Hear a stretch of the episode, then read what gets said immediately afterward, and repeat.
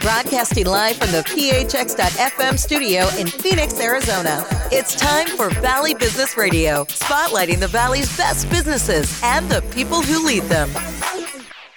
Hello and welcome back to the Arizona one hundred podcast. I'm Adrian McIntyre with P H X dot F M.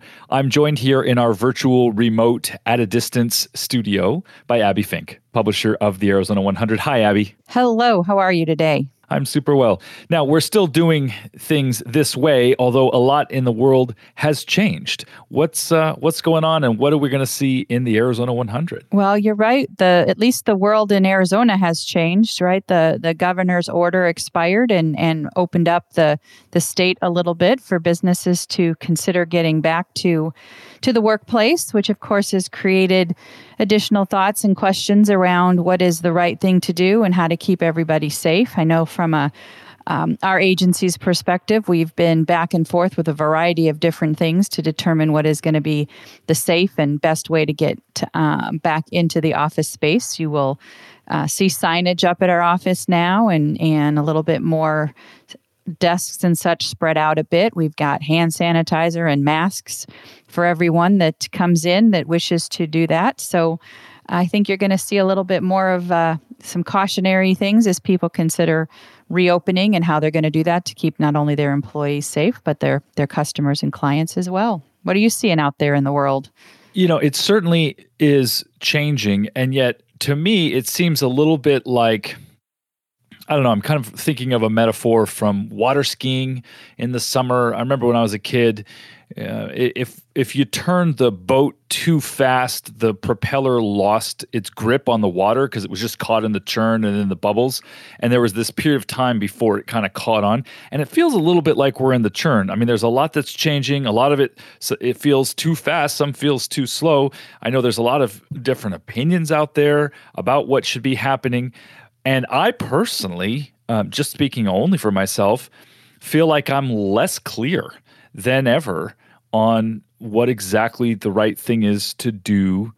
Uh, I'm pretty clear with regard to my business, how I want to proceed, but more in general, I don't know. It just feels um, a bit unsettling. I mean, it's all been unsettling, and this just feels a little bit more, and I'm not quite sure why that is, whether it's less clear communication or more vocal opinions. I don't know what it is that has me less feeling less grounded. Yeah, well, I think the the the the unknown continues to be part of the conversation, but where I think that for me it's now we're in a little bit of personal choice, right? The the the governor's order has expired, and so the the message there is, you know, you you have some freedom to to move about. You can start to access the lo, you know, the retail locations, and your offices can begin to open. And there's some some guidance still around what is safe and what the best way to do that is. But personal choice is certainly entering into this. Uh, you know, whether or not to wear a face mask or whether or not to, you know, dine out. Those are all individual choices. I think the business owners are certainly making decisions of what's right for them. Uh, but as an individual that goes into an office or decides to frequent a restaurant or any number of things that were not available to us in the last few months that are now ready to be open, I think it's personal choice. And and to me, that's where the where the real decision is made, is what makes the most sense for you and, and you know, your circle of influence, those people that are part of your inner circle. And whatever that choice is, we all need to respect that choice, right? So if if wearing a face mask is something that you choose to do that makes you feel safer and more comfortable, and that's what you're going to do, that's great. If you choose not to, that's also your your opinion, and you're entitled to that. Um, and we can choose which locations we frequent based on what guidance they share. No different than we would, you know, six months ago before this wasn't, you know, something that was so top of mind. And I think for me, that's really what it's coming down to, is respecting the individual business owner and the and the individuals that are frequenting those businesses, that they make their decisions based on their own level of comfort, their own uh, assessment of the risk, and whatever that decision is needs to be the right decision. And there is some, you know, conversations that are taking place within the H R human resources community and within the legal community about what business owners can do for their employees in terms of mandating particular behavior and what they're allowed to do um, and mandate, if that's even the right word, with their with their customers. And so, um, you know, the, I think all of us that are making those decisions also have to grapple with that from a legal perspective, as well as what can we do and what should we do when it comes to Um, requiring, encouraging, requesting people do certain things. And all of those words have, you know, ramifications based on what the outcome is. So I know that a lot of businesses are thinking about that. And there's some great resources out there on, you know, should, do I require my employees to wear a mask? Well, you certainly can if that's what makes the most sense. Uh, some of the legal advice out there is if you do, then you have to make them available and you have to provide for proper disposal of those things. Uh, can you require your customers to wear them? You certainly can. And you have to have, you know, empower the employees to make those decisions to whether or not to serve a guest uh, that may or may not be abiding by the these temporary rules. I don't think these are permanent situations, but, you know, we've all we've all been um, remember, you know, no, no shirt, no no shoes, no service. And we got very comfortable with the idea that, you know, we couldn't walk into a restaurant barefoot and expect to be served. Um, you know, we we wear seatbelts for our safety and for those around us. So I, you know, I put these some of these guidelines into that same category that, you know, it is individual choice, but, you know, let's think about the larger good when we're making those decisions. Yeah, the larger good, I think, is is something that in an in an era of fairly toxic public discourse, uh, we may have lost touch with a little bit. And um, I, I think it's important to remember that we live in a world with other people, our decisions affect others, and while we're free to have opinions uh, and to express our our freedoms in through the political process, that there's a there's a level of being in this together that I think somehow we didn't all manage to wrap our heads around. And so there's a lot of folks still caught up in this, you know, my freedom, my choice, my whatever. And it was never really about that. Uh, tell that to the T S A when you try to fly. Right. Know? It's like, come on. I, I which, by the way, I, I feel was an overstretch. I mean, uh, I don't know that confiscating tweezers made America safer for twelve years, but that's the, you know, that's the situation. Right. Anyhow, neither here nor there. The point is, in, in the context of this conversation and, and through the lens of the Arizona one hundred, what we are always seeing is leaders trying to make the best decisions for themselves, for their companies, for their communities, for their employees, for the state as a whole. Right. So in this issue, we've got a, a couple stories uh, that are that are talking just about that exactly. Recommendations from uh, the legal community on what you sh- you know you can consider as you're incorporating these types of guidelines into your business. Again, whether you require masks or not, with your customers or not, and really, if you choose to make those decisions, what are the best practices around that? Um, we are hearing from the H R community as well on how to communicate that information to your employees in particular, so that the guidelines are clear and that there is no question as to what the business is requiring, and as an employee, what you agree to do um, in terms of your employment with that particular organization. You know, one of the other things that I think is really interesting as it relates to the social distancing component of your office environment or your workspace is there's been a trend recently about this very open space environment, no walls, no doors, no, you know, share, you know, share desks, share space.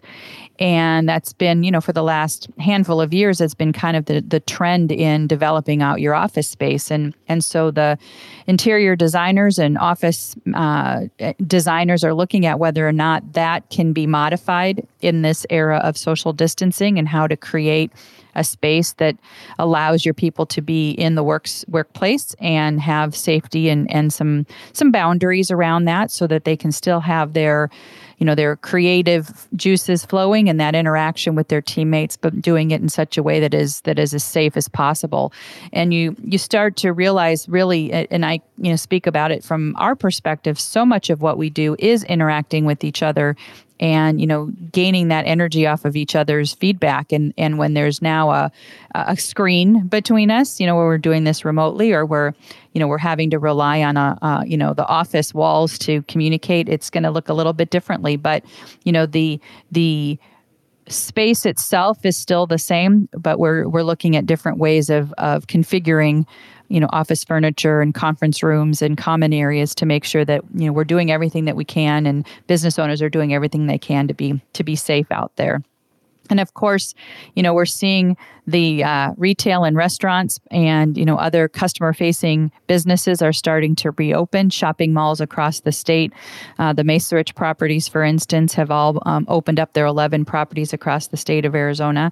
Very clear about the sanitizing and hygiene pros- uh, protocols that they've put in place, all designed, again, to keep their, their employees safe, but make a safe shopping experience or a safe, safe dining experience, if we're talking about restaurants, you know, for all of the, the potential customers that are out there. And so I, I think we're going to continue to be talking about that. I think the the the the discussion around safe workplaces isn't going to change anytime soon. Um, but I think as we're evolving over the, the course of the summer and watching what happens, you know, maybe we'll be having slightly different conversations as more and more things are opening up and and the comfort level returns to the majority of us to get back out there and, and start, you know, interacting again with the the businesses and organizations that we are we like to frequent. Yeah, absolutely. And I think your your words point to something that we all would be very well served to remember, which is that this is a dynamic and evolving situation. Uh, we don't know what the end of it will actually look like. Uh, certainly that involves some kind of a vaccine, which is not anywhere close uh, to being ready. So as things change, one of the things we can be sure is they will continue to change. Right. Some for the for the better, some for the worse, perhaps. Who knows? But we need to be mindful. We need uh, to not be so impatient uh, that we're unwilling to look at the facts and make, you know, serious and, and reasoned decisions. And so it's great to know that the experts on these subjects are weighing in, and some of that's being reflected in in the, the virtual pages of the Arizona uh, one hundred. Anything else going on that we need to be paying attention yeah, to? Yeah, I want to I want to touch on a couple things. Um, you know, certainly the the impact of what this has been has has um, touched all of our communities. You know, we've talked about that before. And, uh, you know, one area in particular is our homeless community. Um, you know, they, they are already in a uh, living in an unsheltered environment when we're talking about sheltering at home or sheltering in place. And, you know, that's it's a conversation that happens whether we're facing a pandemic or not. But how do we assist our Um, nearly ten thousand homeless people here in Arizona? And the Arizona Association of Realtors um, has, uh, along with uh, the National Realtors Association, is uh, participating in a program here in Arizona. It's called the Arizona Housing Fund. And it is an opportunity to really support and provide funding for uh, some of the uh permanent supportive housing programs that we have, affordable housing that we have here in Arizona. So as uh, houses are being buying, being bought and sold, there's an opportunity at that transaction to um, to make a donation into the housing fund, which then will go out and support the nonprofits in our community that are uh, working to provide housing options for what are now, again, nearly ten thousand homeless people throughout the state. So that's a great program. And, you know, you're if you're thinking about buying and selling right now, um, there's a way to do that and find a new place for yourself and, and make, uh, you know, provide a benefit to others. And providing benefit, you know, we have, of course, seen um, unemployment numbers increasing as businesses are making these um, choices and, and resulting in either uh furloughs or permanent layoffs. And so the Arizona Commerce Authority is working with the Arizona at Work organization, and they've launched a website to provide training resources and career counseling. It's called Return Stronger Upskilling. That's a new word, upskilling.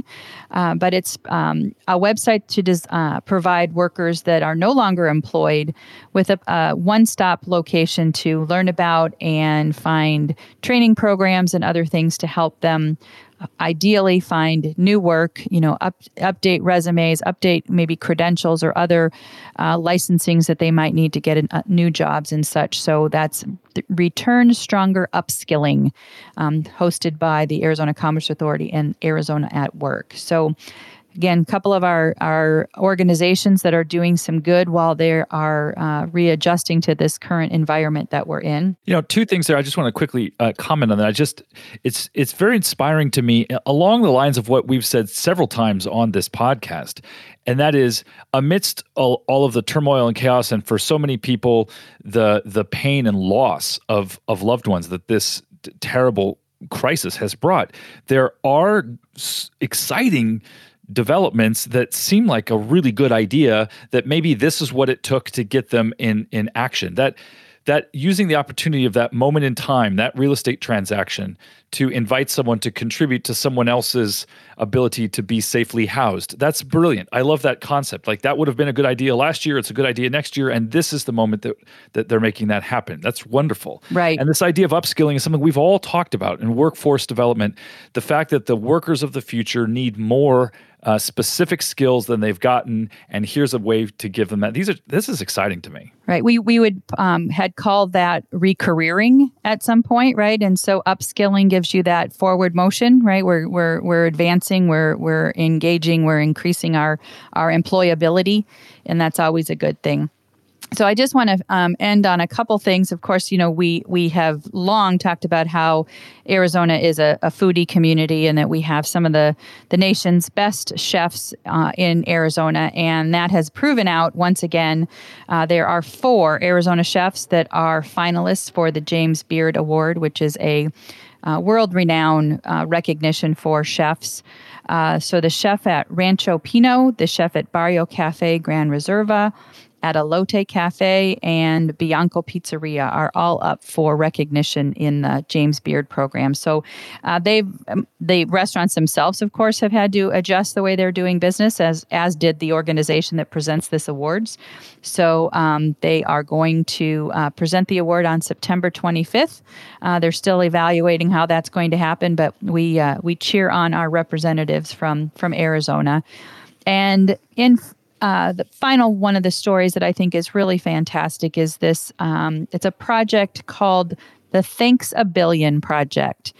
And it is an opportunity um, for you to say thanks and to show gratitude for, uh, you know, really the good things that we have. And, and the idea that gratitude itself may help you conquer your fears and those things that are a little bit unsettling. So it's an online project called Thanks a Billion Project. There's blog posts and videos and other things to help you kind of settle in for a little bit, take a look at what's good, and, and you know, uh, pay give some gratitude and thanks for those things that are positive, and and um, and really take you kind of on this journey, we hope, to a positive outlook on what's happening. And and I think after, you know, a couple months of having these conversations that have been a little more challenging, a little more difficult, and causing all of us to really, you know, reevaluate and rethink, it's it's nice to, to you know, to say thanks and, and look at some things. I know I've been doing a little bit more of that, a little more handwritten notes, a few more phone calls, just to acknowledge those people that are, you know, out there and in and, and working with me and and uh,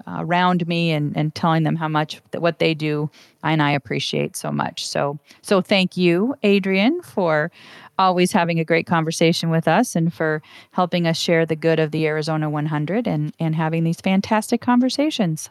You're very, very welcome. The pleasure is mine. And thank you, Abby Fink, publisher of the Arizona one hundred, and H M A Public Relations that brings you the Arizona one hundred, for continuing to use this platform to tell stories uh, happening throughout the state, uh, the ups and the downs, as we've seen over the past few months, but to continue to remind people of that one common thing, is that we are in this together, and there's more going on out there uh, than just the bad stuff, just the negative. So I appreciate you very much for your commitment to that story. Great. Well, if you have any information that you think we should know, any great stories that uh, you feel are worthy of the Arizona one hundred, please send those to us at editor at the arizona one hundred dot com. The issue comes out twice a month, second and fourth Thursday of the month, so we'll have one out here in the next couple days. Visit us online at the arizona one hundred dot com to see more about the stories we talked about today, and an archive of all the stories that we've published. And uh, again, if you have some information, we'd love to hear it, so send it our way. Marvelous. Thank you so much. Abby Fink is publisher of the Arizona one hundred. Thanks for being here. Thank you. For all of us here at P H X dot F M, I'm Adrian McIntyre. We'll see you next time on the Arizona one hundred podcast.